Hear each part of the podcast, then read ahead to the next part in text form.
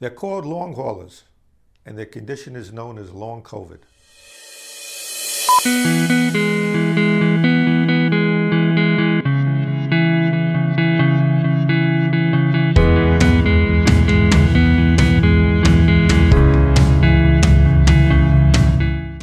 Just because the rate of transmittal is going down and elected officials are now eliminating mask requirements does not mean individuals infected by the COVID 19 va- virus are home free. Far from it. That's because the chronic effects of COVID 19 continue to plague victims long after they are no longer contagious. COVID 19 causes chronic neurological effects and complications which resemble the chronic effects of other types of brain injury and brain damage. Symptoms such as memory impairment and forgetfulness, sleep disturbances, cognitive fatigue, and yes, even increased risk of stroke and other neurological emergencies are some of the long term complications that long haulers now have to deal with. If these symptoms sound familiar, it's because they mimic the symptoms and complications following all types of brain injury.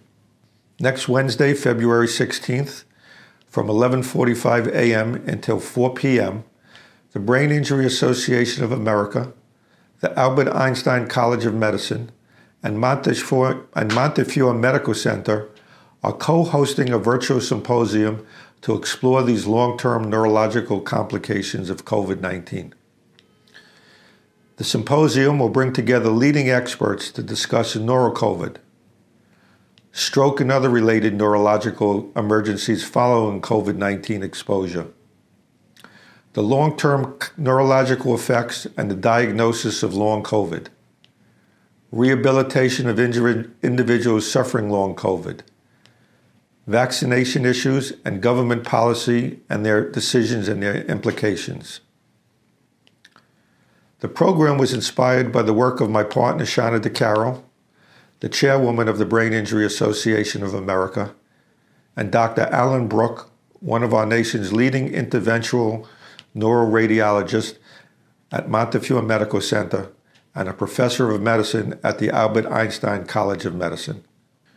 You can obtain more information and register for this program at the Brain Injury Association of America's website, www.biausa.org.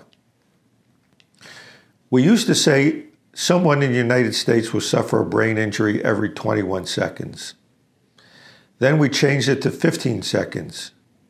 And recently, the statistics substantiate a brain injury every 13 seconds. With the millions of Americans now living with the long term consequences of neurocovid, we will need a new kind of stopwatch. These symptoms have been dismissed by many, including some professionals and by family and friends, because these individuals may look and sound fine but you are fully recovered or you're not. If you're not the same person you were before your injury, you did not have a full recovery, and your recovery should not be considered a good recovery. There is nothing mild about a mild brain injury. So please go online at www.biausa.org and register for this virtual symposium scheduled for next Wednesday, February 16th, beginning at 11:45 a.m.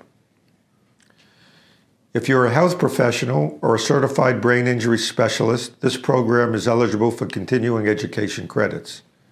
Thank you for joining me this week, and thank you, Albert Einstein College of Medicine, Montefiore Medical Center, and the Brain Injury Association of America for sponsoring this virtual symposium.